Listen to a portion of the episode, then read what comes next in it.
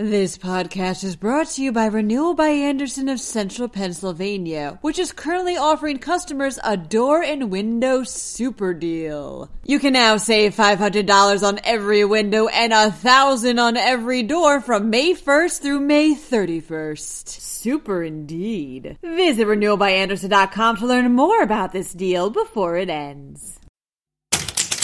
An organization devoted to tackling the lobbying problem is fined for breaking the rules it helped create. Meanwhile, a federal court has said that it is legal for Philadelphia to ban employers from asking how much a job applicant has earned in the past. And PennDOT is moving money around, shifting $3.15 billion intended for local road improvements towards helping repair interstate highways. Finally, want a makeover? Several entire Pennsylvania towns are signing up for one from HGTV. I'm Julia Hatmaker, and you're listening to Today in PA.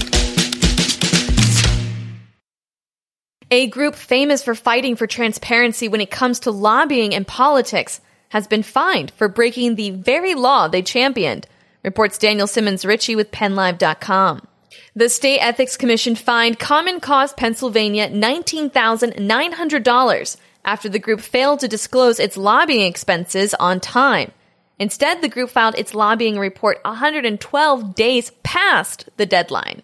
The lobbying reports are important because they let the public see how advocacy groups, businesses, and special interests are trying to influence lawmakers. In these reports in Pennsylvania, groups must disclose the names of all the lobbyists they employ, what they lobby on, and how much money is spent on it. Common Cause Pennsylvania was surprised by the fine and said that the delay in filing was because of technical problems with the Department of State's website. Still, its board chair, Brian Cullen, has said that it won't happen again. A federal court has approved a ban on asking job applicants their salary history, reports Anna Orso with the Philadelphia Inquirer.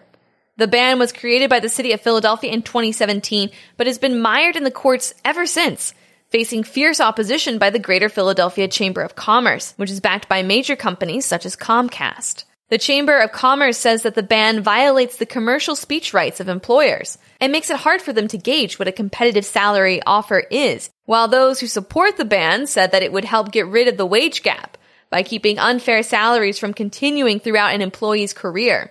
With the ban getting federal approval, the city of Philadelphia has said it plans to finally begin enforcing it However, the chamber hasn't conceded defeat and could still petition the U.S. Supreme Court to review the decision. The Pennsylvania Department of Transportation is moving $3.15 billion from local road projects to interstate improvements, reports Ed Blazina with the Pittsburgh Post Gazette. The money will be moved over the course of nine years the shift in funding has been caused by the state delaying major maintenance work on the interstate system for years while it waited for additional federal funds to come in. For perspective, annual maintenance for the interstate is supposed to be $7.2 billion, but that amount hasn't been met. Now federal money doesn't look like it's ever coming, and the roads are now so bad that the current federal funding could be cut because of road conditions. This year will be the first that the money is moved over, with 150 million being taken from local projects for interstate improvements. That amount will increase by $50 million every year until 2028.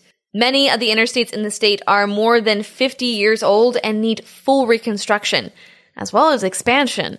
Even with the additional cash, though, not all the interstate maintenance needs will be met either. But PennDOT didn't want to take any more away from local roads, which still need regular maintenance and improvement. It's a makeover on a big scale. Don't think about a single person, instead, think about an entire town.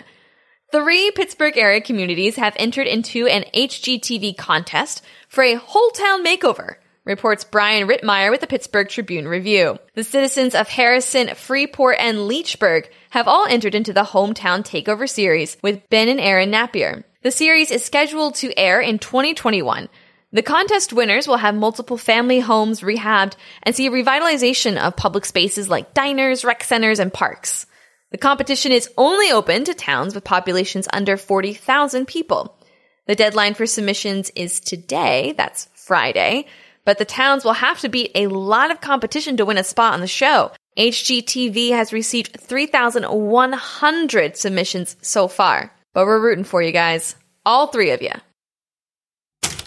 Well, folks, we made it. It's Friday. The weekend is ahead. Be sure to check out pennlive.com for all the news, sports, business, and entertainment coverage you could want. You should also check it out because I will be covering the Philly Auto Show this weekend and drooling over some amazing cars. I am so pumped for this. I'm Julia Hatmaker, and I'll be back Monday morning with another episode of Today in PA. Thank you so much for listening, and have a wonderful weekend.